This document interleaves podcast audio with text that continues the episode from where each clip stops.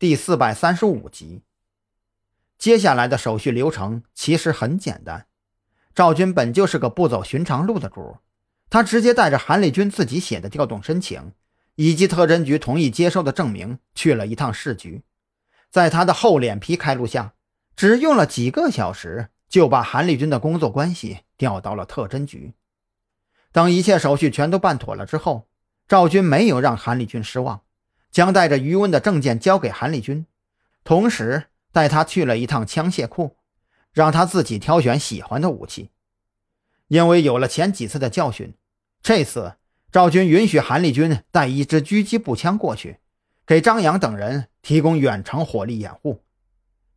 枪械库大门缓缓打开，韩立军当即就瞪大了眼睛，那模样就像是色狼见到了满屋绝色美女一样。嘴里发出阵阵狼嚎，欢快地在枪械库里来回奔走，看看这个，摸摸那个，始终无法做出决定。在他看来，如果全都能带上，该多好啊！最后，韩立军选择了一把国产的高精狙，以及两把型号不同的自动手枪。当他抱着满是枪油味道的枪袋走出枪械库的时候，只觉得脚下软绵绵的。如同踩在云端，这是多少年来梦寐以求的装备呀！有生之年居然还真的能美梦成真。和韩立军一样兴奋的还有赵军，那把国产高精狙被他申请下来已经足足两年之久，可问题是，整个特侦局上下就没有一个人会用，拥有远程精确打击的装备，却没有能够驾驭得了的狙击手。世界上最大的悲剧莫过于此了吧？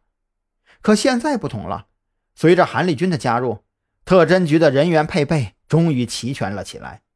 捞偏门的有王啸天，近身格斗有蓝雨桐，脑力分析有张扬，加上最近刚加入的电脑高手许志伟，以及眼前的韩立军，这个组合所能够爆发出来的战斗力绝对是恐怖的。本来你刚加入特侦局，应该给你一个适应的时间。但是目前我们手里的案子事关重大，你要立即赶往岭山镇和张扬会合。